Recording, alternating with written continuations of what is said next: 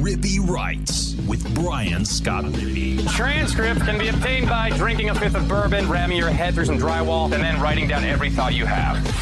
What's up? I'm Brian Scott Rippy. Thanks for tuning in to another edition of the Rippy Writes podcast. It is our 2024 Ole Miss baseball season preview. Back in the saddle with Collin Brister. We talked about expectations for this team, the season-ending injury to Xavier Rivas, what to expect from almost an entirely new lineup the depth of the SEC, and a whole lot more. So I think you'll really enjoy this, get you in the mood for baseball season as the Rebels travel on Wednesday to the Big Island to kick off a weekend series against Hawaii. So buckle up. I think you'll enjoy this podcast. Before we get to that, though, I wanted to take one quick break to remind you this podcast is brought to you by C Spire. It's time to upgrade your home internet to the best service in the market with C Spire Home Fiber. The past few years have proven how important it is to have a reliable home internet connection for you and your family. That's why C Spire Home provides the most reliable internet service with 99.99% uptime. C Spire also prides themselves in having the best customer service in the home internet market. Their customer service is award winning local service based out of the Southeast with industry low call wait time. C provides one gigabit and 300 megabit internet packages to homes across Mississippi, Birmingham, and the southern Alabama regions. C is also proud to announce the release of their brand new 2 gigabit and 8 gigabit home internet plans. Save yourself the hassle by not waiting for your internet connection to drop with the other guys. Call or go online to cspire.com slash home today to use the promo code RIPPY, R I P P E E, at checkout for one month of free service. That's right. Just for listening to this podcast podcast, you get one month of free service when signing up for C Spire. Check them out, C Spire, customer inspired. This podcast is brought to you by Skybox Sports Picks. Who is Skybox Sports Picks? Well, glad you asked. They're the world's best gambling handicapping website. The inventors of the Skybox Matrix Interval, an advanced modeling mechanism that has helped propel Skybox to the top of the sports handicapping industry. College basketball season's heating up. NFL's winding down. If you're trying to make a little money, make a little extra cash in your pocket, you need to go with Skybox. Their bread and butter is and has always been college basketball. I've been saying it on this podcast for years at this point. Let me lend you inside a little bit of Skybox's year-long college basketball action this so far this year. They're up 24 and a half units on overs on the year. They're up 0.027 units on unders plus 19 and a half units on against the spreads and are up a total of 39 units on the year with the $100 better per unit. You're up almost $4,000. That'd be 3,908 bucks on the season. Don't you wish you had that? Well, you probably didn't sign up for Skybox. Check them out today. You'll find the picks package that fits your price range. Get familiar with Skybox before March Madness. Let them help you make some money on the end of the NFL season and so much more. They're the best sports handicapping site in the business. Check them out, skyboxsportspicks.com. The stats speak for themselves. And if you go online and find a picks package today and use the promo code RIPPY, R I P P E E, you'll get 20% off any package. Check them out, skyboxsportspicks.com. All right, here's Collin. All right, we now welcome on Rippy Writes baseball correspondent Collin Brister. I don't have a fancy intro. All I got to say is we are back. that is that is accurate and also true. So, um, it's uh it's baseball season. How far in, in my my world? It, my life's been a whirlwind the past. How many days till baseball season? Like ten ish. Yeah, dude. It's like we, we record this late on a Wednesday night. They will play baseball in Hawaii. Um, our time mostly Saturday morning, but of course starting Friday night, like nine days from now. Um, I was gonna say the same thing. You know, normally we'll have you on like late uh January. We'll talk about the team. We'll do like the season preview after media days and all that. I texted you out of the blue like two days ago. I was like, I guess we need to do a baseball podcast. My life's been a little bit of whirlwind too. Maybe it's the basketball team being a little bit good, but I got to say, this snuck up on me this year. I was like, oh, oh shit, this this is ten days away. So uh, I, the basketball team here, like, yeah. So we'll get to baseball in a second. You know what's like fun about this basketball team, and I'm, this is to sound dumb when I say it. They're like fun to watch. Like after the last three years, I enjoy watching Ole Miss basketball again. They're not very good on defense, and they're not getting a whole lot better. But by God, they can score the ball. Um, so I've I've thoroughly enjoyed watching the Ole Miss Rebels uh, play play basketball the past three or four weeks. It has been a delightful experience because God, what I had to watch the last three years made me want to jump off a bridge. Oh, it's unbelievable. And you and I were talking about this a little bit right before we started recording. He's a great coach. What he did to reshape the roster sure. this one year is incredible. But like they're good, but I, I say they're good. They're fun to watch, but they're also maddening. Like I was telling you how pissed off I got the other night watching the South Carolina game because of Brakefield and the way they had to close the game because he wouldn't play and all of that. And like you lose sight of the overall context. I'm like, gosh, this Yeah. is so frustrating to watch. But like, hey, wait a minute. They're about to be 18 and 5 even if they lose this. Like the fact that Yeah. they're 5 and 5 in the SEC Well- in the in the best conference in America with eight games left is remarkable. But like they have this weird knack of like, yes, they're fun to watch. Yes, they play really hard. Should they be in this position? Probably not. But at the same time, on a game to game basis, you're like, damn, this is frustrating. Well, it's it's frustrating because they can't guard anyone, and that that's that that's what's like, and it's not really even their fault. Most of the time, they're they're kind of out athleted, and you know their offensive point guard is what five ten, um, so he's he's mismatched there at times, but um, they play really hard, and I, like I'm the same way. Like I'm watching the Auburn game, and the second half, I'm like, why can't we guard anybody? And I'm like, oh well, because they're not really, you know, this isn't the team that Beard would construct. So, um, but it's just And it's, you it's also have to remember now that we're paying attention, like Auburn could have dropped 120 on Alabama if they wanted to tonight. It was also just an elite Oh, offense. I haven't even, I haven't even seen scores tonight. Auburn had 55 at half on Alabama. Jeez. Dude, they're good. So they lost those two games to Ole Miss or to Mississippi State and to somebody else and decided, nope, we've had enough of that nonsense. Pretty much. They dude, they're real good. But to your point, yes, like they struggle defensively a little bit. And like even at times, like they've been good defensively at times this year. It's like the yin and yang too of like in I feel like in stretches where they're decent defensively is when on the other end the ball gets stuck and you're like, what are we doing offensively? Why is Allen Flanigan taking a, a- an 18 foot jump shot over one and a half guys? That type of thing. You know what I mean? It never matches up, but still, it's all gravy. It's fun. Yes, I think they're going to make the tournament. Like if I had to bet, I think if I had to bet today, they make the tournament, right? Like I know they got a tough finish, but I think I would still make bet on them making the tournament, and that'll be cool. They get to play like I don't know Providence or something in a 10-7 game, and that'd be fun. So that that's the only that's what's cool about all this basketball. It's like yeah, uh, just make the tournament, and nobody's gonna say a word, and we'll all be happy and we'll all enjoy. Um, so yeah, I know this is a baseball podcast, but I do want to reiterate how much how much I've enjoyed watching the uh, basketball Rebels the past three or four weeks. You're exactly right. It's like Kermit's first year, right? He has TD, he has Yeah. Brian, he has Shoe or whatever. They were a ton of fun team. They got absolutely destroyed They had by they had no in that eight nine game, and nobody cared because you know they weren't supposed to. No, they had no supposed to work energy in the left. conference. They had no energy left. They had sold out to make the tournament, and they were done. And Bruce Stevens also couldn't guard anyone. Yes, and Dom, and they had no answer for anybody. I'll never Oh, forget. I that's mean, I- right. Look, I get you can say whatever you want about Kermit, not a great coach, all that. He made the tournament starting Dom Olejniczak. yes, He knows he did something right. And in all actuality, he started half of Dominik Olejniczak and half of Bruce Stevens, and decided which one he hated worse, and just had- of did it back and forth. I that.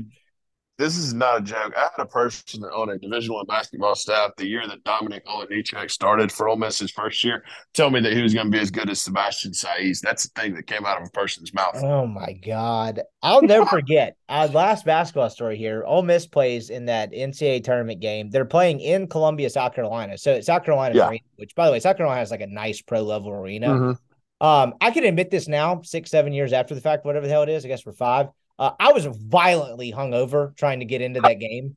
Um, uh, Ben Garrett, a couple of other us others, I would say stayed out a little bit too late. A little bit of a turbulent time in my own life. And that game was Uh, like 10 a.m.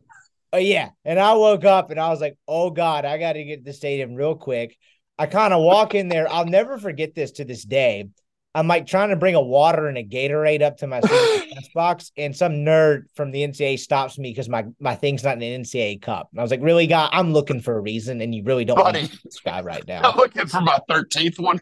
Yeah, I was like, "You really don't want to test me right now? I'm gonna put this in your cup, guy." Because I know you get paid X amount of dollars an hour and it's not your fault, but like I'm staring a hole in his face. And then I get there, and within 10 minutes, the game's over. So I'm like, thank God I got bailed out. I can write this and go back to the hotel and sleep. So that was my NCAA tournament story of 2019. That is true. That game was over, uh, I don't know, by the second media timeout. A hundred percent. It was over way before halftime. I had the story written. My one claim to fame in that game was I didn't understand how media worked after the NCAA tournament. So Kermit and the opposing head coach would go talk at the podium where everyone else, like Dan Vulcan and the nerds, stood. But if you wanted to talk Mhm. to players, you actually got to go in the locker room. So I didn't know that. So I start sprinting down to the locker room, and all of a sudden I hit what I think is a brick wall, and I fall straight on my face as I'm sprinting down this tunnel. Guess what I hit? Trae Young. Dominic. Oh, oh, oh. I hit Trae Young coming out of the Oklahoma locker room square in the chest and went straight down. That's a That's my one claim to lot of- fame. that's a lot of money you ran into. I know. I was like, dude, I'm so sorry. He's like, you good, bro? That looked like a tough spill. And I was like, no, I'm fine. Are you okay? Even though he didn't fucking move. it was Wait, me was hitting Trae. Young? Trae Young was on that team. No, no, no. He was a alum. He was a rookie for the Atlanta Hawks. He had come Okay, back I was to about to watch the game, and he was in OU's locker room. So he was just kind of walking around being a dude. Oh, okay. I was about to say, how the heck were they an eight seed with Trae Young? But that that makes more sense. Yeah, no, year after. I just hope I didn't hurt his chest too bad. Um, anyway. All right, so 2024 Ole Miss Rebels. So I'm sitting, I guess one last basketball story. I'm at the game on Saturday. Um, Ole Miss playing Auburn. I'm sitting in the beer line and I can see some guy looking at me. And I was like, I kind of know how this is gonna go. And we get to like the front of the line, and he was like, Hi, my name's Ben. Like, I listen to your podcast. I really appreciate it. I think he's a college student. I hope he's listening out there. Nice guy from Dallas. And I was like, Thanks, man. I appreciate it. He was like, I'm really looking forward to the baseball podcast again with Collin. I was like, Well, we got to give the people what they want. So five days later, we're just delivering for Ben from Here we are. Here we Hey, are. Hello, Ben. Hello, Ben. We're back. So shout out to you out there. I really appreciated that part of it. Um, we'll start with the vague thought. 2024 Ole Miss Rebels. What what the hell? What what what are we expecting here? What is the expectations? This could go Um, so many different ways. I'm actually more fascinated than it was in other years. Yeah, so I could make a case, like just I could I could, I could convince myself that this team hosts a regional. That's about the far as far as I'll go as ceiling. Um, I could also convince myself pretty easily that this team misses the tournament. Um, So, but you know what's funny? I was I was talking to somebody about this. They're like, yeah, that's a matter of about three wins in the SEC. Like thirteen, you uh, don't make it, and sixteen, you host. So that makes good sense. Um, but yeah, like it's it's interesting because you look at this team, and it's like, well, eh, I mean, here's some reality. I mean, it just is what it is. If JT Quinn is not good, this team will not.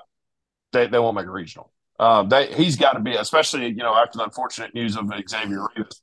Uh, he's got to shoulder that load on Friday night. And and I'll say it at this point too that you know um, with Rivas there and, and Dahl there uh, from Coastal, you maybe could have not had a great Grayson Saunier been okay. No, Grayson Saunier has got to be good. He's got to be really good, um, or at least serviceable in a weekend role, um, or this team's not going to be able to to reach expectations. Now, you know, uh, I heard Clem talk about this, and and and it and actually through some, you know, I, it, it's something I hadn't thought about. But if you remember in, in 2017, the team was atrocious at the plate. What happened? All those kids got better. So why can't this pitching staff get better? They were atrocious last year. I don't think anybody in that building was. They were awful on the mound. Um, but you know, there's talented kids. Why can't they get better? So um, we're just gonna have to see. It's it's the biggest question mark I can remember um, on an Ole Miss baseball team in a long time. Because I, you know, last year to me it wasn't a question mark. I thought they were going to be pretty good, and I was God, I was out. Um, I knew about three weeks in the SEC tell play, oh, this team's not any good. This team, it's like, man, you again, you could convince me regional, you could convince me of twelve and eighteen, like, and, and neither of neither of those is going to shock me. Well, there's no knocking off the podcast rust for you because you just hit on like five of the next six things I had written down. So we're already in midseason form. I think you encapsulated that perfectly, right? It's like you could convince yourself this team's pretty good. You could convince themselves yourself that they're going to host. You can also convince yourself that they're going to suck and miss the NCAA tournament. And what you said, it's a matter of like three wins. If you're 13 and 17, it's like, oh, you're going to make the tournament. It's like 16 and 14. It's like, oh, you're probably going to host if things fall the right way. It's such a small margin for error. And not to defer back to last year, because I want to get into the personnel in a minute. But if you think about it, last year they go get swept at Vandy, and then Mhm. they get swept at home by Florida, and they start 0 and 6. Mhm. And they were And terrible. Because of, I don't know if it was content related or just we were holding out hope because they'd won a national championship the year before. With as big of a bear as the SEC is, looking back with hindsight being 2020, if we're being honest with ourselves, even if that team was good and didn't have the injuries they had, that's a death knell. You can't start 0 Yeah. 6 in the SEC and Well- expect anything at all, right? Well, my my favorite thing about last year was So two years ago in 2022, they started off seven and 14. And like uh, the the topic of conversation on this podcast was, how the hell are they seven and 14? How in the world are they seven and 14? And last year they were six and 15. I'm like, yeah, that's about right. I mean, Yes, and then on the seven and fourteen part, to your point, like don't get me wrong, not impossible, but that run they went on two years ago, that doesn't really happen that often. Yeah, yeah, sure. But like last year, this team was six and fifteen. I'm just yeah, that's probably what they need to be. Maybe a little worse actually, because they're not any good. Um, but that, that that was the difference. Is like that team deserved to be six and fifteen because they because of injuries, because of you know misevaluations, they just weren't a very good baseball team. Um, and I'll be honest, man, I didn't watch. I I guess I can say this now. I didn't watch a whole lot after the, about the 18th game of the year because, like, what are you watching for? They're not going to win, and if they do win, it doesn't matter. Um, I will say this. I will say this. You know what? Ma- last year made me appreciate a lot, though. What's that? Mike Bianco, because do you know how miserable the end of the year was when that team had no prayer to make the tournament? So at last year, he has made me do a lot of appreciation over the past two years. He won a national title, and he showed me that being god awful at baseball sucks because last year was so miserable. It's like a reflection of himself in that way, right? He's like, I told you people over 22 years sucked. now we suck. then- How do you like me now? Y'all want to do this again? No, I don't. I do not want to do this again. Thank you. It's like the ultimate flex, where he went from always awesome in the regular season or at least competitive postseason, blah blah blah. Narrative is what it is. To I just won a national title. Now I'm about to go six and twenty four to show you. Of course, he did not do that on purpose. It was a No, tough year in a lot of respects. And honestly, when you talk about last year, to give some people some inside baseball, um, well, one, two years ago when they were seven and 14 was really the first time I ever had a conversation with you. It was like, dude, I love doing this every week, but I'm not going to waste your time. I think this is over. Then they sweep Missouri, and I was like, I guess we got to keep doing this. Then last year it actually happened. By like the end of April, I was like, dude, we don't need to keep. What are we doing? I was like, I love having you on the show. They're five and sixteen or six and fifteen, whatever it is. I was like, let's just let this play out and enter a long summer. And on that side of it too, like I guess I bring that up to mention we probably knew that was the case, right? You have Hunter Elliott go down. They lose Yeah. those first two series. They try to fight their way back a little bit. But remember, you get in the doldrums of April where they like inexplicably lose that state series and a couple others. Where before we start recording, me and you were just talking about like, I get we have to do this, but like it's the same thing. They can't get enough outs and they just don't aren't disciplined enough at the plate. Like, what else do people want to hear? That was very frustrating. Whereas I'm not telling you this team's going to be good. I would be shocked if we're in a similar situation in April. We're talking about this team is what it is. I think there's two What- different possibilities of what they could be and what they could develop into into the year. What percentage would you put on? All right, let's do it this. What percentage would you put on it that they make the NCAA tournament? 55. 55 they make that I'm, I'm gonna go lower i think i'm closer to 65 to 70 i i, I do think they're a two to three seed now host uh 10 15 percent Oh, maybe yeah. I was about to say host, I'm going five to 10. And uh, granted, yeah I'm willing to come off the 55 number. I was trying to be a little bit conservative. I do, I guess I say 55. I meant to go over 50%. I do believe this team will make the NCAA tournament, was my point. that two I, I i i there's a path they can host the issue is like uh, here's the issue from a hosting perspective when i when i talk to people about this i think they could be pretty good at the end of the year but i think like jt quinn and, and grayson Saunier and liam doyle are going to have to go through sec play for a little bit and and maybe get their brains beat in once or twice before they're ready to go and then you do that and you're two and four, three and six, and you're behind the eight ball from that perspective as far as hosting goes. And then maybe you're a whole lot better at the end of May and the beginning of June than you are, you know, in, in March and April, and you've already played yourself out of a hosting spot. Um, I, I think this team makes the tournament. I think it's a, a lower two seed or higher three seed if you made me put my life on the line to gauge it right now. I could be wrong, and that, and I will give Mike a ton of credit, and and you know to uh, for to Carl and, and, and Clement. Um, you can't sit there and say, you know, oh, we've got these problems, we've got these problems, and then do nothing to fix them. They busted their tail, and and it may not work. I don't know. But they didn't just sit back and sit on their hands and do nothing and say, "Oh, we're just going to develop guys." No, they they went out and got dudes, Um, hopefully they they did a good job evaluating over 23 years. I, I'm going to guess that they did. Uh, you know, I know that last year happened, but they went out and got players. They didn't just sit on their hands and and and do nothing. So so credit to them for that.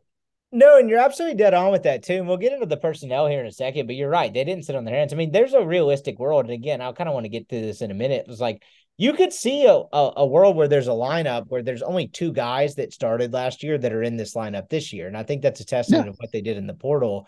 But like on top of that, too, I, I love like I, I love talking about the dynamic of we talked about Mike Bianco never really sucks in the regular season. Well, he's now had back to back, if we're being completely honest, atrocious regular seasons, right? Yes. The one big outlier is the fact that they won the whole thing after one of those. And it's like the biggest yeah, but ever. And when you can, talk about this team, can like, you imagine two, three, two seed, three seed, are they going to host? I do think, like from the perception standpoint, if like the fact that this team even if they don't host, if they make the tournament and they're just scrapping SEC play, I think them scrapping to 14 and 16 to 15 and 15 matters. I don't think they can survive another of like, oh, this team just didn't have no. another 12 and 18, 11 and 19. They need to be competitive on a week to week basis through the end of May. Yeah, I don't they're not I don't think they're going to roll a 6 and 24 again under any circumstance. You could convince me they roll a 13 and 17 under the 16 16 and and miss the tournament. Um, but yeah, I, I mean, look, this program has to make the tournament this year for me. Like, yes, winning the national title was awesome and and and great, and, and it was one of the best, you know, sporting moments of my life for sure.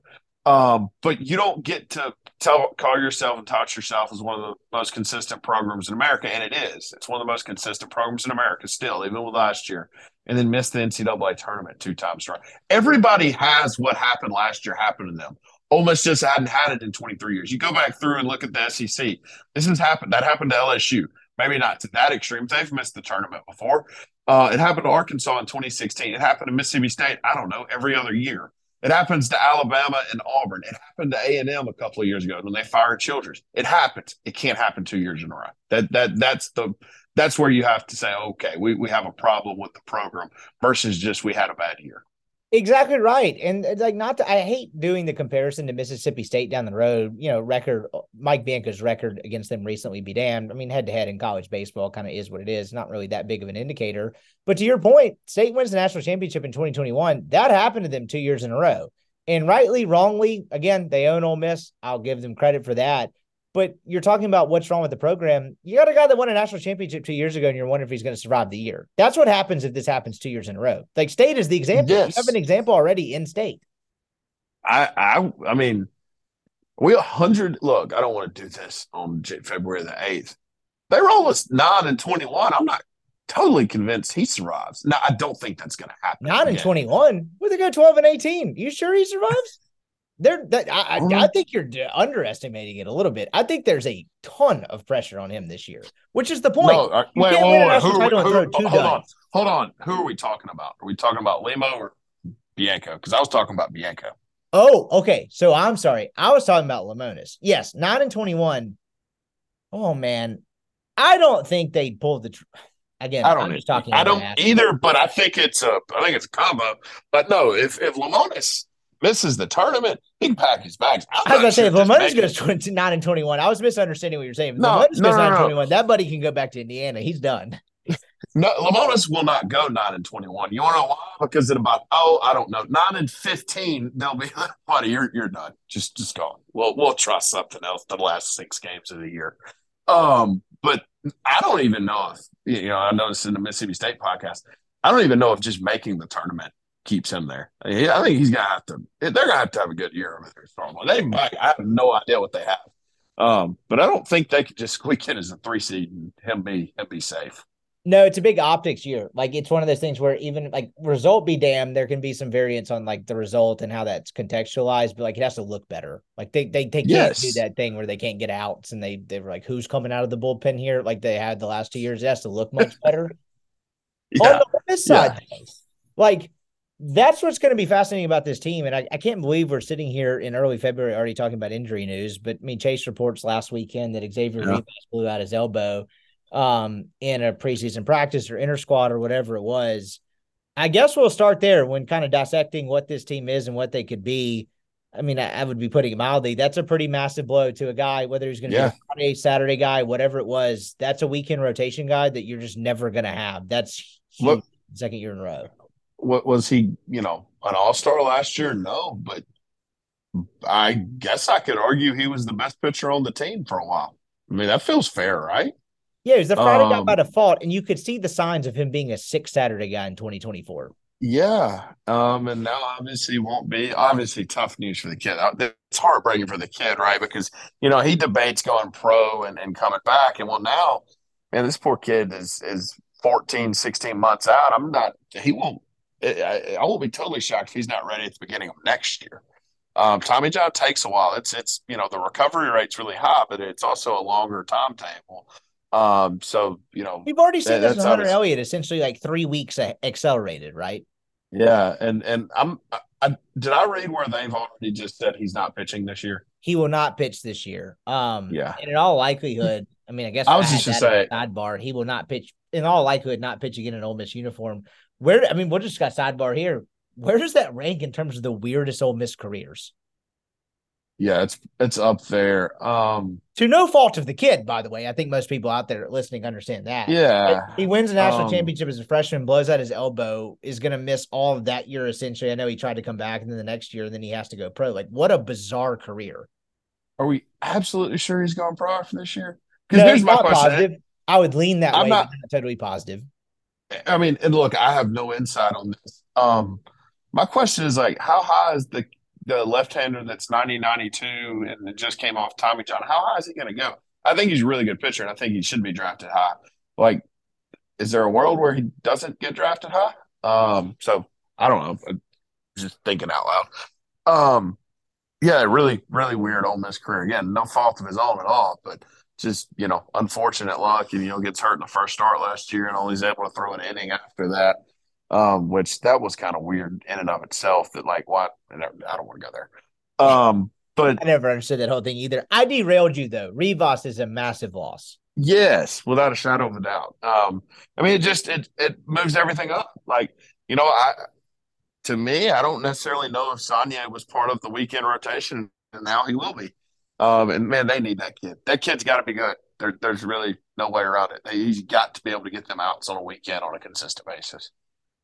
Yes, and so on paper, you mentioned like what is Saunier and what does this change for his role? Again, we've seen this year after year, right? The rotation they set on opening weekend. If a guy struggles, you have a freshman on the back end on Sunday, whether it's a Gunnar Hoglund or a Grayson Saunier last year, he doesn't end up being ready.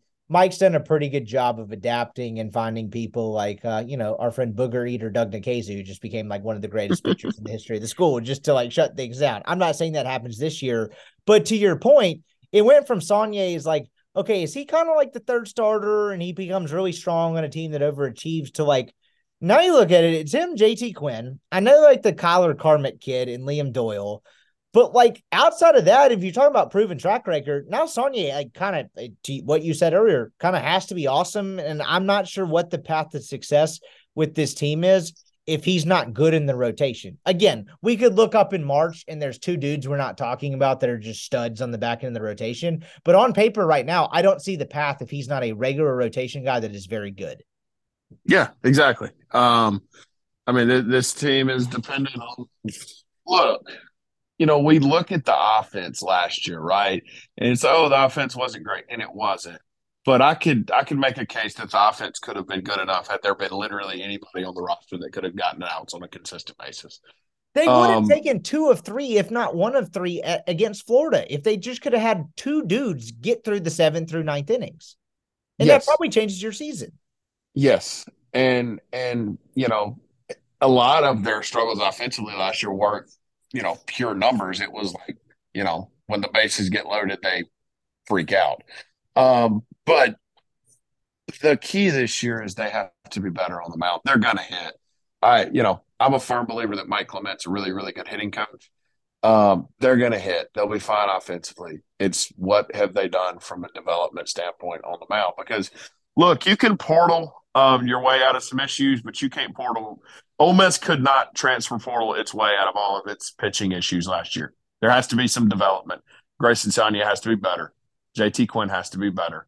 Uh, you know, Sam Koyan has to be better. Like they they have to take these guys. Braden uh, Braden Jones has to be better. Um, you know, you get Josh Miles back, thank God, as your closer. Um, and, and, and I want to go there for a second. Is there a world where he's not your closer and is in your rotation at some point? Sure. I mean, you lose what you think is a weekend rotation guy Yeah. before the year starts. I mean, I would say in that sense, all bets are off, right? Like you'd Yeah. prefer him be your closer, but like, I mean, he's one of the most uh, by by default, honestly, he's like honestly maybe the most experienced pitcher on the baseball team. He pitched in There's Omaha. Of course, not even possible. close. Well, I mean, the only other pitcher that pitched in Omaha was what Nichols.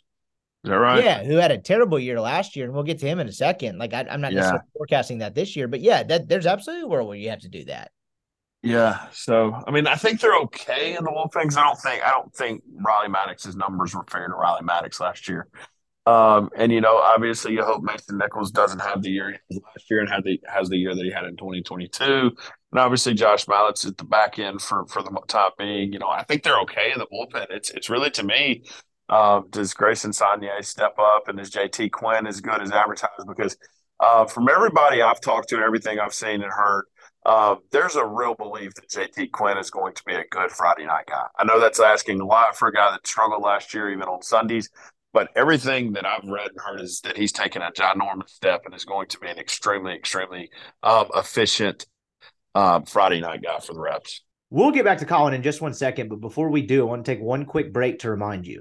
This podcast is also brought to you by LB's University Avenue there in Oxford. If you're a Rippy Right subscriber, that's rippyrights.substack.com. Get a free newsletter from me, plus discounted meats right now. If you're a Rippy Right subscriber, just go and show Greg proof of subscription. You get three six ounce bacon wrap fillets for 20 bucks. If it's a $40 valuation, you're getting there for 20 bucks. Just show him proof of subscription. He'll get you all set up. Then go find your own favorites. It's the best butcher shop in the world.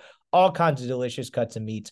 Go to LB's this holiday season. It will make everything in your house better. People be like, where the hell did you get this awesome stuff? Like LB's University Avenue in Oxford. It is a crown jewel of the South, a crown jewel of Oxford. Check them out today. LB's University Avenue. This podcast is now brought to you by MC Speech Therapy. Has your child been diagnosed with autism spectrum disorder or another developmental disorder? MC Speech Therapy offers private speech therapy from the comfort of your own home.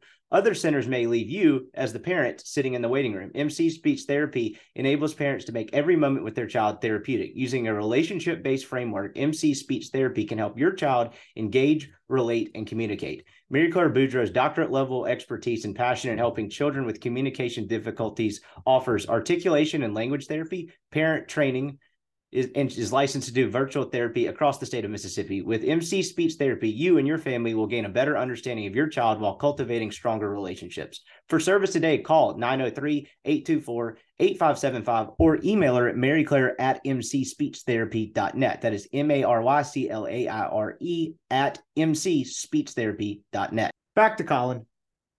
I can corroborate all of that too. And like I, I will make it like and to clarify too, I think regardless of the Rivas injury, I think Quinn probably ends up as Ole Miss's Friday night guy anyway. It's just Yes. kind of what you lose behind him. The Riley Maddox thing is interesting because I had a note written down, and you mentioned this earlier about like not paying attention after like 18 conference games last year. Because what's the point? Um, I just, I guess, completely memory hold that Riley Maddox came back and pitched last year. Maybe I remembered at the time. I guess I can go back on the tape because we do record these things. Um, but I, I was looking at his stats earlier. I was like, this guy made five appearances last year. I just assume he missed the whole year. To your point, I can't really take anything that happened to him last year, you know, 12, 13 months off Tommy John worth at salt. He was an electric freshman. But that just goes to show you what a depressing year last year was. I have no recollection of him pitching in a game last year. Maybe that's just me. Um, I remember looking at the box scores and saying, "Oh, Riley Maddox pitch. How about that?" He's back. Um, Congrats, Congrats to him back in a big way. Yeah, I, I remember he pitched at Missouri, a game that I think Ole Miss won, and also gave up like 17 runs. Um, because you know that's what they do. Hey, that's kind of weird. The Ole Miss baseball and the Ole Miss softball team are opening their seasons in Hawaii. That's weird. Um, The softball team's doing it because they don't have a stadium, I'm pretty sure. Oh, do, oh, is that still Aren't they playing this year without like grandstands? Are you serious? Yeah, I'm pretty sure that project was not completed on schedule, or maybe this was part of the Uh, design, but I'm pretty sure we're playing a softball. Wait a second. grandstands. Hold on. You mean to tell me that Ole Miss did not get some construction done on time? Yeah, shocking, right? that and there being too much parking on campus, just too stubborn. they okay? The the building that they were building behind the football stadium that they've been building since like you know me and you were in college. Is that finally done? Who's to say? I I can't- I- they knocked it down. I don't know. Um, Kincannon, the dorm was under renovations for like five years. The entire time I was in school, allegedly. Then Didn't they tear that down? They're like, yeah, it's not. They were like, it's not safe to live here anymore. I was like, well, I could have told you that five years ago, pal. it I was in there. I could have told you that wasn't safe to live in. Oh my god, softball actually opens tomorrow. That's that's interesting. Um, so well, I say tomorrow, maybe. Yeah, they they open tomorrow. Wow. Um, yeah, no, I don't have no idea where I was going, but um, I'll put it back on track a little bit. To your point, you mentioned Mike and them being developing pitchers, right? You can't really pull Yeah. your way out of the pitching problem. They have Yes. a pretty good track record, particularly in the last half decade, when they can work with a kid in an off season more than a year. They have a lot of guys get better. They have a lot of guys Sure. develop very effective second and third pitches. Normally with Bianco, hard slider, some kind of changeup. I don't know what he has against the looping breaking ball, but that's neither here nor there. Um, they do a lot of good. And you know, we talked about this before, right? Mike was slow on analytics, but in terms of like pitching analytics, he's been pretty damn good. You have a lot of those candidates this year. Sam Tookoian, right? Mhm. I know Mason Nichols is a third year guy. Josh Mallitz coming off an injury. You have enough guys, particularly that you think are going to be in your bullpen to start the season, that there's reason to believe that they're going to have, even with the Rivas injury, enough pitching depth where you don't get to the seventh inning and wonder what the hell is going on and when is Taylor Broadway coming out of the bullpen. I think they will have enough depth despite this injury. yeah, I do too. I, I think depth will. I mean, human beings that can go out there and throw the ball, I don't think are, are in short supply. I mean, you know, I don't think we mentioned Braden Jones, who was actually pretty decent for them at times last year. Um, you know, I think they'll have dudes. It's just how good of a job have they done developing pitchers, you know, and and hopefully that they've done a good job because if they haven't, it's going to be a tough year. It's it to me, you know, we can talk about the offensive players and who we think is going to play what position, and that's certainly important. Uh, but to me, there's no doubt they'll they'll hit the baseball this year, uh, one through nine. Really, I I think you know they're going to be really solid on offense. It's can they get outs on a consistent basis because you don't want to have to look up and have to outslug everybody. Um, you know, you can do it. A and M slugged their way to Omaha two years ago, but it is not. I'll say this: there is nothing more miserable than having to outslug somebody and having no ability to get outs on a consistent basis while you're rooting or coaching a baseball team. Um, you you you it's much more enjoyable when you know you can put somebody on the mound and challenge the strike zone, um, and make quality pitches and, and get get people to either you know induce weak weak contact or get strikeouts because, um, man, it's it's infuriating when you look at a team like last year that just could not get outs on a consistent basis. It's not only you're exactly right. It's not only a, a much less enjoyable experience when you're trying to have to outslug someone. Historically, it's a gigantic outlier. Like even last year, when Yes. the pitching was down in the SEC overall. I mean, you you have to have a legendary lineup to be able to do that. You mentioned that A&M team a few years ago. Go back and look what those guys did. That's not very common, and so I'm in total agreement with you on that part of it too. And I do think they have some interesting pieces in the bullpen.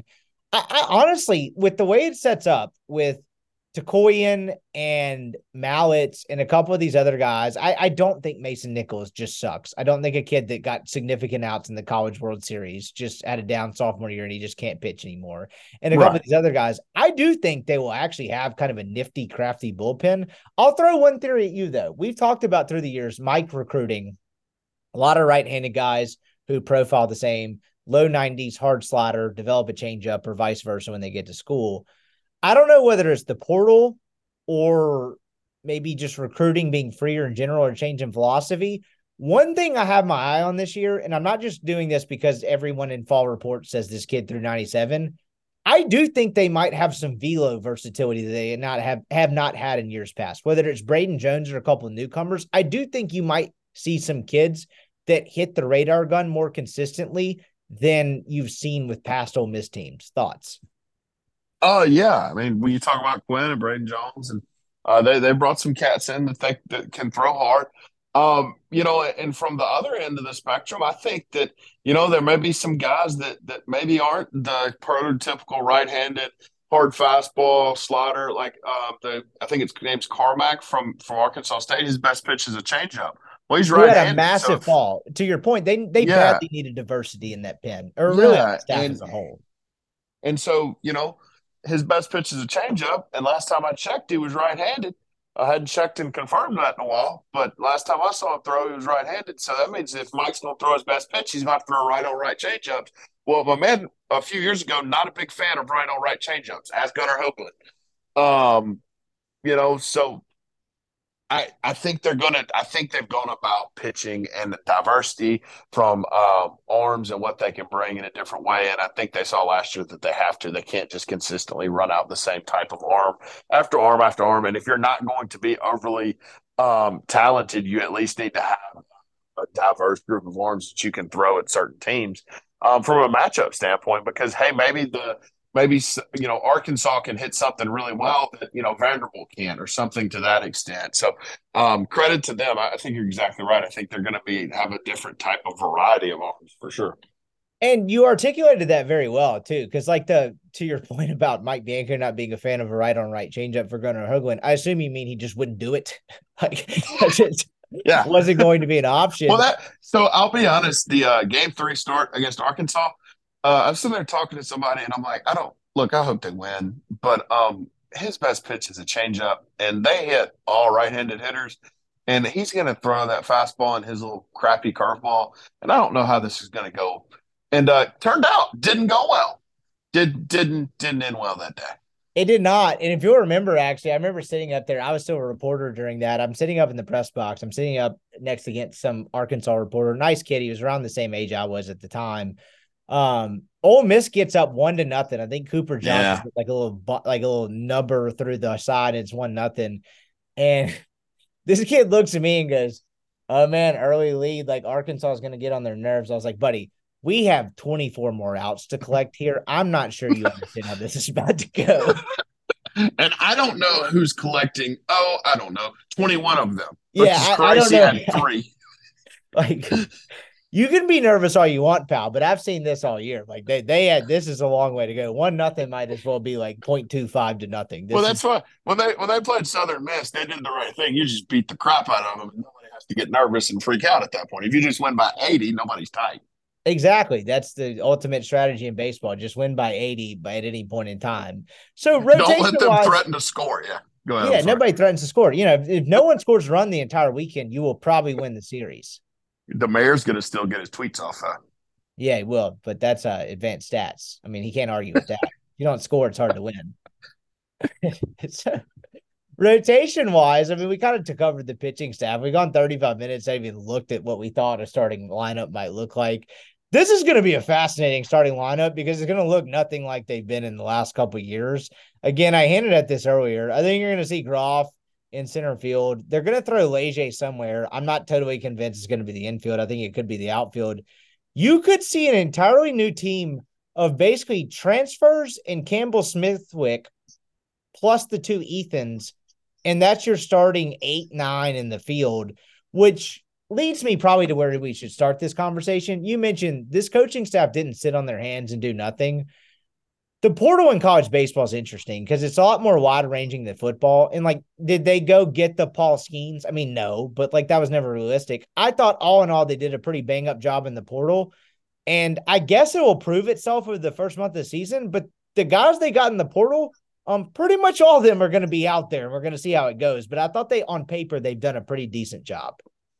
Yeah, no, I mean, I don't know how you can argue against the guy um, in Ross from FAU that has the year he has, and obviously Fischer was really good at Duke.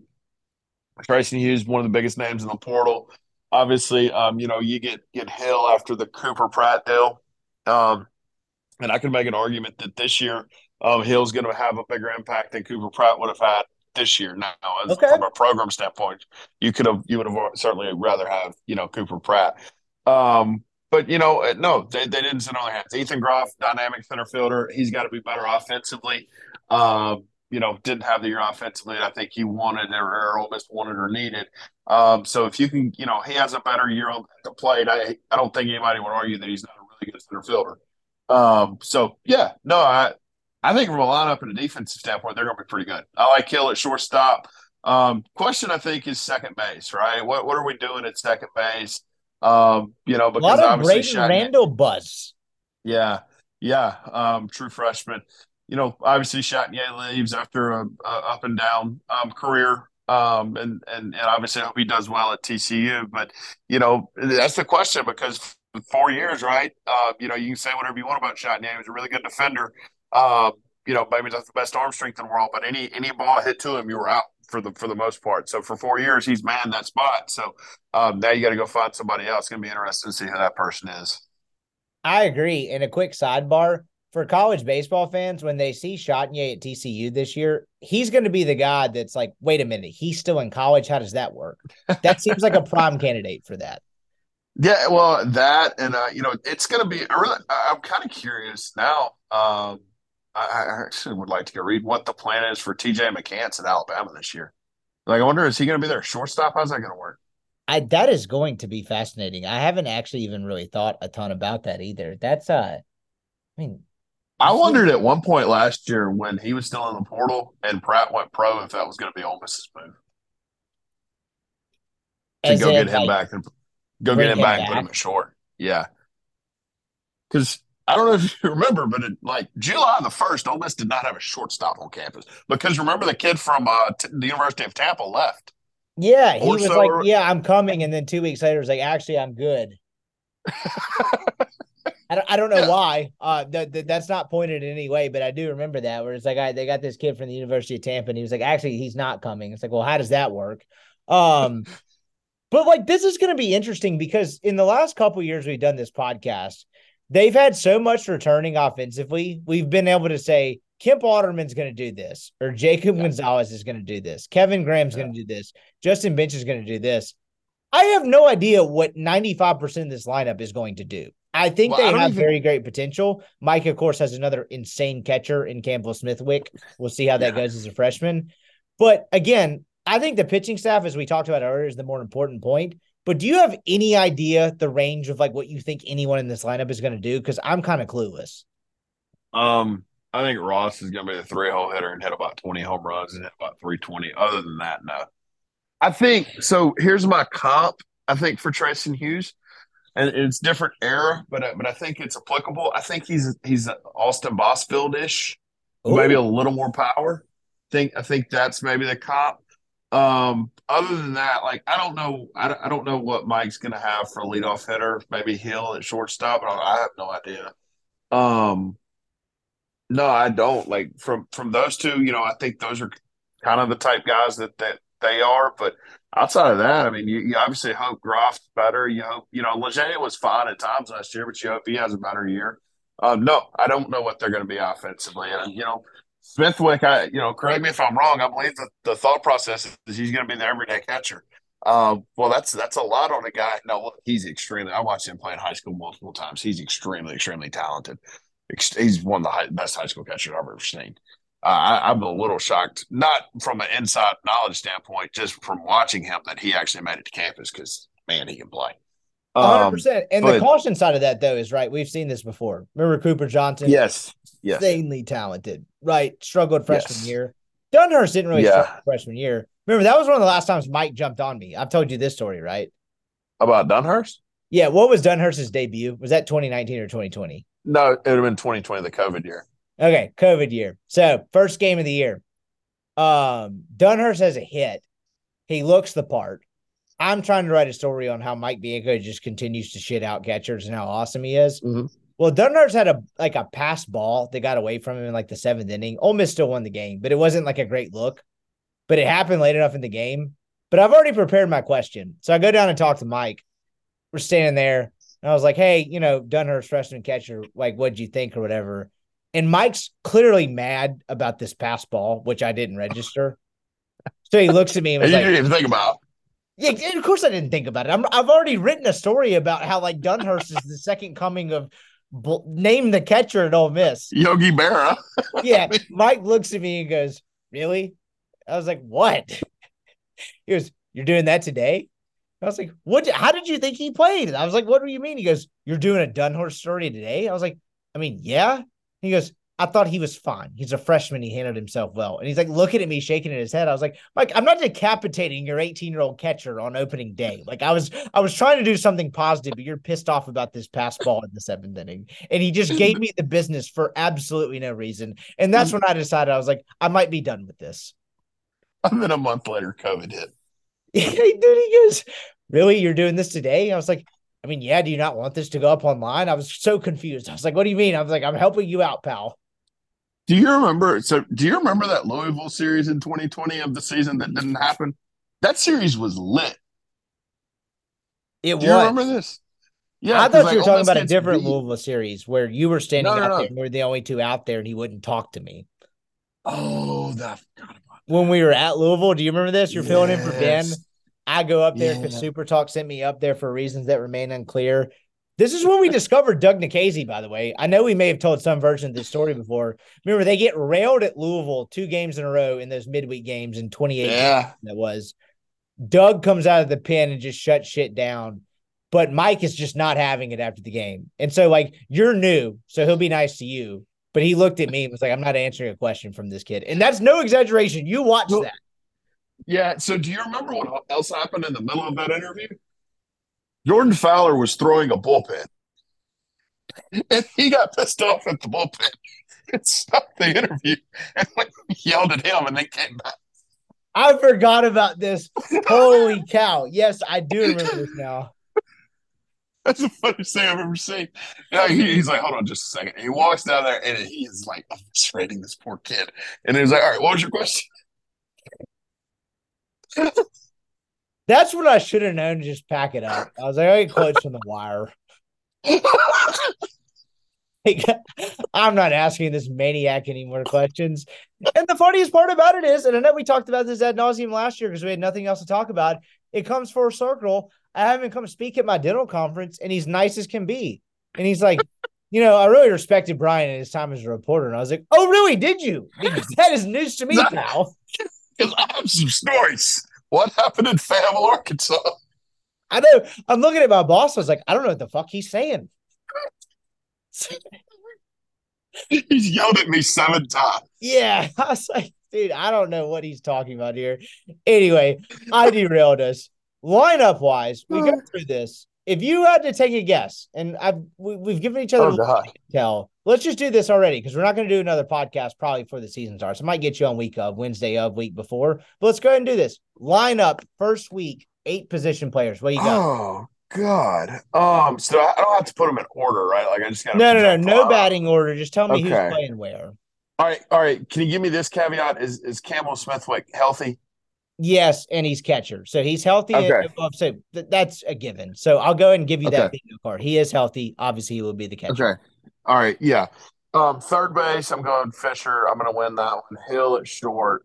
I'm going to go Ross at first. I'm going to get that one right. Um. I'm going to go center Groff, obviously. So I got second, left, right, and DH. Mhm. Whew. I'm going to go Leger at second. Okay. I'm gonna go Utermark in left, assuming he's healthy. Uh, and I'm gonna go right. Ooh, I don't know who I would put in right in this scenario. Maybe, maybe this is where Randall plays second and Leger goes to the outfield. I guess I'll do that because I don't know who would play outfield outside of because I know Leger's been working. I guess I'll put Randall at second, Leger in the outfield, and my DH is like John Kramer ish. So on a team that we know almost nothing about, we pretty much had no differences. So that makes for great podcasting. But I think you probably nailed it. I mean, in some ways, it's obvious, right? You're going to have Hill at shortstop. You're going to have Groff in center. You're going to have Trayson Hughes somewhere in the outfield. I would assume would be right field. Oh, that's What- that's I forgot. Did I forget Hughes? No, I think you had him. Maybe Okay, we'll have to okay. replay the tape because I have short term Yeah, I think I- of five seconds Yeah, ago. Hughes Trayson Hughes would be a guy definitely having a corner outfield slot. But yeah, and uh, obviously, like DH is just almost like a gimmick of a guess, right? I mean, you're gonna have four guys rotate there through the non-conference season. My thing, the thing, the couple things I would keep an eye on, right? Because I pretty much have the same thing. I think Ross will be first base. I think you'll have Fischer at third. There's a lot of Braden Randall buzz at second base. Again, I'm not saying I'll believe it when I see it. I'll just say I believe it now. What's interesting to me is you had Leger kind of play around last year in different parts of the infield. I'm not sure he actually played anything in outfield last year. He's been working in outfield some. You mentioned Utermark in the outfield. Um, I this is not any sort of like deep source intel. It sounds like given him healthy, they would prefer to play him in the infield. Have you heard anything about this at all? I've I've heard they've worked him at second a little bit. I don't know about Oh, wow. third, but it sounds like Utermark has some ability to play the infield. No, no, he did play the outfield last year. I am correct, right? Yes, no, no, he definitely played the outfield last year because Okay. it was like, holy shit, that kid hit one 420. We have no one else that can do that. Yeah, yeah. He he's a freak athlete. Um, no, I well, I'll be honest. I have. Um, I've, I haven't dug into, um, you know, a, a ton of intel for Ole Miss baseball. Um, like you know, I will probably here here in March or so. But um, I think I think the plan of Ju- Judd Utermark is healthy is he's going to be on because they I think they really really like that kid. I think there's obviously going to play be a place for Will Furniss as well. He he wasn't bad last year. Um, you know, so so I think there's a place for him. Um, Reagan Burford, I know some people make jokes, but you know, he's a veteran within the program. I think there's maybe a spot for him as well, too. So um, they've got some depth, you know. Um, so we'll see.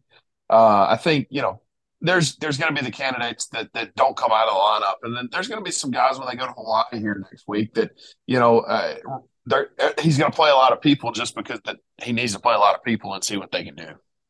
Yes, and that's going to be very much the theme of the the the non-conference season, in my opinion, because you just brought up three names that are very fascinating to me, right? Um, you know, Will Furniss, other than the fact that the announcers just love saying he's Eddy Furniss's kid, was not very uh, was not bad last year, right? I mean, he had he had probably got more at bats than he was probably supposed to as a freshman. Is that fair? Um, Yeah. and he was fine last year. And you know, notice neither one of us brought up his name, and that's probably because it's probably a testament of what they've done in the portal among anything else. But like that's a kid that's actually going to factor into things. Like I don't think Will Furnace is not a factor on this baseball team. And then you have everyone's favorite player, Reagan Burford, who, by the way, I don't know if this is like a football situation to where if you're a senior and you're not a captain, then what's wrong with you? But he was voted a team captain. That, Um, that that matters. That absolutely matters. I think it does too, because I think there was a perception when things went bad on that Omaha team when they were seven and fourteen. I'm not gonna say a perception. There there was murmurs that he was not always the greatest locker room guy. And I feel fairly comfortable saying that. I don't mean to like besmirch the kid by any means.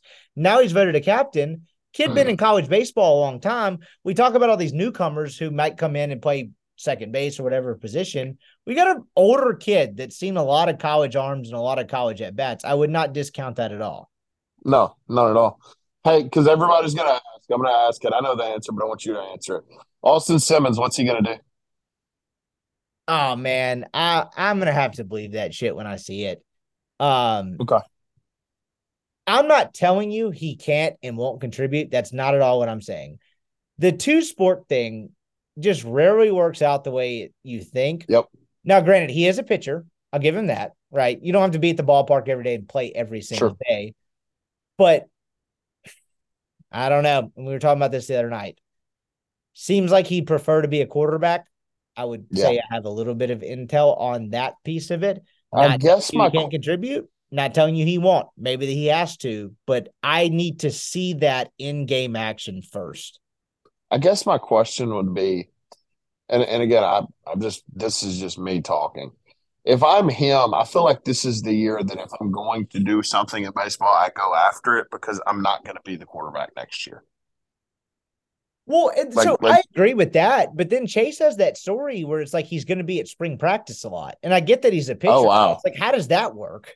Like, you know what I mean? Yeah, yeah. that was very telling to me. I was like, look, like I, I he's very talented as a pitcher. Don't get me wrong. I'm not discounting his abilities, but like Chase has that story where he seemingly, I assume he talked to the kid and was like, he, I'm going to be at spring practice a lot. I'm like, well, how how's that going to go? I think Mike's going to love that? Yeah. No, that's going to be tough. So, um, yeah, I don't know. I that I guess that's what I'm saying is if there was a year to ever commit to baseball, like from his perspective, this would be the one. So that tells you kind of that that it, to me it kind of tells you he prefers football, which is fine because he's obviously very very talented at that. Um, and Ole Miss is going to need a quarterback after 2024. Um, wait, that year is right. Yeah, 2024. So, um, yeah, no, it's interesting. But I just knew people were going to ask what, what Austin Simmons was going to do. So I was going to provide you because you know more than me about it. I was going to provide you the ability to answer that. Yeah, again, I'll just believe it when I see it. All right, we have plenty of time. We have all spring to dive into this lineup. I'll give before I have a couple rapid fire things that I think you're going to love to cover. By the way, Sure. um, before that, oh, one last encapsulating thought on this Ole Miss team. Last year sucked. It was miserable. We Mhm. didn't have a good time podcasting. I always enjoy talking to you, but again, as we go back to the beginning of this, I was like mid-April. I was like, dude, what are we talking about? It's the same thing over and over again. Bad, good, or indifferent. I think this team will be more fun than last year, and I know that's Yes. a low bar. Do you agree with that? Yeah, yeah. It, it well, yes, this team will be more fun. There, there's no doubt. Um, you know, I don't, I don't mean to crap on anybody when I say this. That team has the really good run in 2022, wins a national title, but there were some kids that came back and they were the players they had always been instead of the players that they were on the Omaha. And and that was kind of hard to watch, right? Like it was it was really hard for me to watch TJ McCants hit like 140 last year. That sucked. It was it was hard because and it was hard to watch Peyton Chatagnier have a bad year because he was really, really important on that run to Omaha, as was TJ. But those kind of like unfortunately, they were the players that they were. Um that was kind of the player that they had always been. They, the player they had always been wasn't the guys that had the extremely hot streak on the way to Omaha. And and for me, that was hard to see because that those two guys were extremely pivotal in winning, you know, a lot of the national title. And to kind of see them have those years kind of then that sucked. And so this year, you know, it's a bunch of new guys, a bunch of fresh faces, and and you won't, you know, you won't have that. You won't have the guy that that has the tough year after, you know, the really, really important um pivotal run to the College World Series and and you know, you won't have that emotion. So because frank, quite frankly, the guys that are playing this year, you don't have a you don't have a bunch of emotional capital built up into them because hell, you don't know half, who half of them are. It's all new. Yeah. I think that's extremely well said, and I'm interested to see kind of how this team fleshes itself out. Last couple rapid fire things for I'll let you get out of here. Um, one, Mitch Murrell is back. Will he get a new hat? I hope so. Get Mitch, get Mitch new hat. Yeah, we have. He to, needs a new like, hat. It'd have been cool if they were good last year, but he has to get a new hat. Um, Yeah, change change the hat, Mitch. yeah, I'd like some of the listeners out there to monitor that. If you go to the scrimmages, if he has that old hat on, we're gonna have a real issue with Mitch. Um, last one. Did you see the update to this Brad Bohannon story? I couldn't believe Yes. this is real. Oh my Okay. god. All right, all right. So I I have to ask. All right, who's the dumber human? Is it the guy? Because because I think this is important. Is it the guy at the sports book telling the sports book people, "Hey, um, I've got a bet that I know is going to win um, because the guy that coaches the team, he's like going to scratch him. I'm going to bet on him." Is that the dumbest human, or is it the moron that on his university cell phone texts the words? Hammer this. I'm about to go scratch our pitcher because a lot of people are giving the easy answer that the guy at the sports book is the dumber human being. I got a real argument that it's Bohannon. Okay, I have no idea how to answer this question, and I've thought about this more than you would probably appreciate over the last day and a half in anticipation for this podcast. I don't know how to answer this because, to your point, there's a massive case for a Bohannon. But I guess if I'm, I, I'm not even taking a side here yet. I'm still gonna have to think about this in my brain. But if I'm counter arguing you and I'm arguing that it's the other guy, how about is the fact that after they wouldn't take his action, he yelled at the casino people, if only you knew what I knew. Oh, buddy, they're about to. Is that not what takes the cake? He's in a casino and they won't take his action because, you know, who the hell bets a $100,000 on a college baseball game? And he yells at the people in charge of the casino, if only you knew what I knew. Like, what the fuck? Like, what? what how does that? You think they're not to go invest? I'm going to go do that. I'm going to go to see. Let's a bet and be like, yeah, well, if all of you guys knew what I knew, as I bet fifty dollars on the Super Bowl. So as I'm reading this story and the update to this, which is the most classic NCAA thing of all time, right? They can't just ban a guy; they have to give him a 15 year show cause, which is just hilarious. Like adding insult to injury. Don't ban the guy for life; just give him a 15 year show cause. That'll show him. But I'm reading it. I'm like, Brad Bohannon is the dumbest human being I've ever met. And then you read the text messages and you hear, or the court deposition or whatever happened, the court documents, and you see that the man who was placing the bets yelled, if only you knew what I knew. I'm like, now we have a real debate on our hands. Who is dumber here? All right, I could think not it's believe that was real life. To be completely honest, I was like, you know, every time you get on the internet now and you're like, ah, this has to be made up or this is photoshopped or what's the full story here? I was like, this cannot be real. Brad Bohannon was making four hundred and seventy-five thousand dollars to coach a baseball team that nobody cared about. That was pretty good. They hosted a regional after they got rid of him last year. So they went through all that turmoil and hosted and won a regional. And he was making five hundred thousand dollars, and nobody cared. He was a great coach. And this idiot threw his career away to give somebody that was going to run to the sports book and tell the cashiers that if only they knew what he knew betting info. Like, Brad, what are we doing? I, I again, I don't pretend to know his backstory, his livelihood. I'm not a conspiracy theorist, but man, the way you just described it, when you have that set up and you have that livelihood, like, is your first instinct not like this guy was going to get killed by the mafia? That's that is the only way I could justify it. It just it, it makes no sense. Well, my favorite thing was I don't know if you remember this when this first all broke out. Like the rumors coming out of Tuscaloosa was like, no, this goes really deep. And I don't know if anything ever popped, but it was not like it. I didn't know. I didn't ever hear anything what they were, but it was. Everybody was like, "No, this goes way deeper than just Brad Bohannon telling people uh, about a bet." I mean, do you know how, do you know how desperate of a man you have to be to be on a university issued cell phone, texting the guy going into the casino, hammer LSU, I'm scratching our starting pitcher. Like, I'm sure And- and Pete Rose the- looked at that and was like, Hey. "What an idiot." Well, here's the thing. Do you know the final score of that game? I don't remember.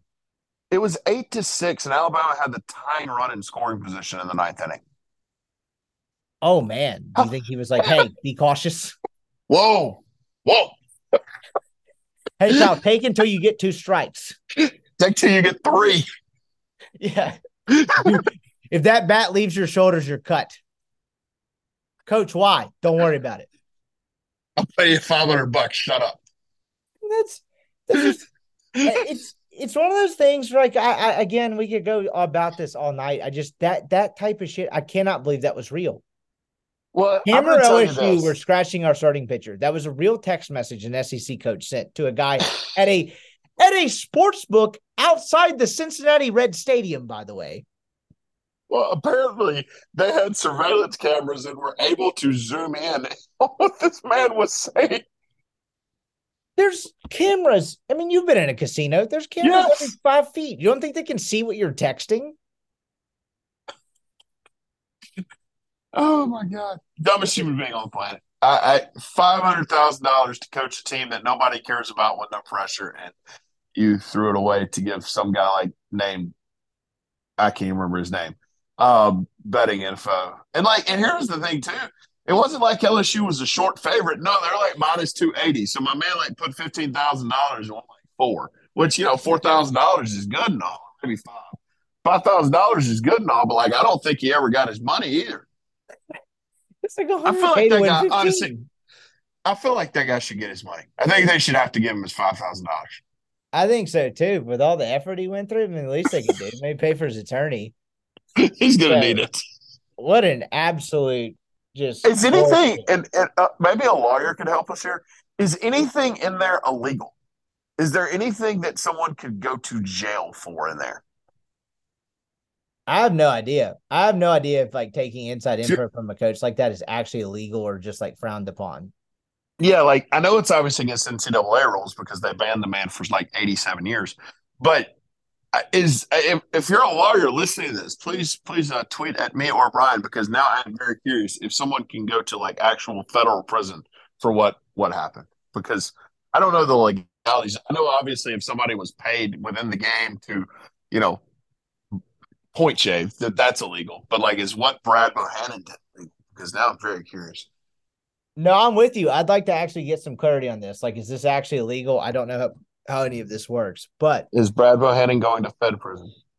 yeah, he probably accepted a plea deal until he texted one of the witnesses and like threatened them because he doesn't seem to have great sense. But be that as it may, We uh we will get into the SEC. We'll do another podcast probably for the season starts. We'll get in the SEC maybe Sure, next sure. Wednesday or so. But I gotta say, last thing, we went an hour and a half and we did not mention Coach Vitello. Was that disrespectful?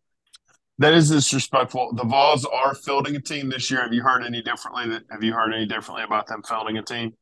No, other than that the man doesn't want them to, and the NCAA's out to get him. That's a good point. That's a good point. Um, I, I am just glad that the dynasty that is Tennessee baseball, um, all one win in the last 22 years in, in the College World Series. I'm just glad that they're going to be back and on the field at Lindsey Nelson Stadium, that I'm not sure is actually a regulation field. Um, and and I think the Rebels actually go up there this year, so that'll be fun. Um, because you know Mike Bianco and, and Tony Vitello are a lot if you think about it. They are a lot alike. We have a lot to be thankful for this year. The fact that Tennessee invented this sport is at the top of my list. He is Collin Brister. I appreciate the time, my man. This is a lot of fun. We're going to a new season. I'll talk to you soon, dude. All right, brother, be good. All right, that's going to do it for our show today. Appreciate you listening to this podcast as always. Hope you're enjoying your weekend. We'll be back with Brack and Ray on Sunday. A couple guests next week. Looking forward to diving into baseball season, continuing basketball. Appreciate you making this show a part of your podcast arsenal, and we will talk to you here real soon.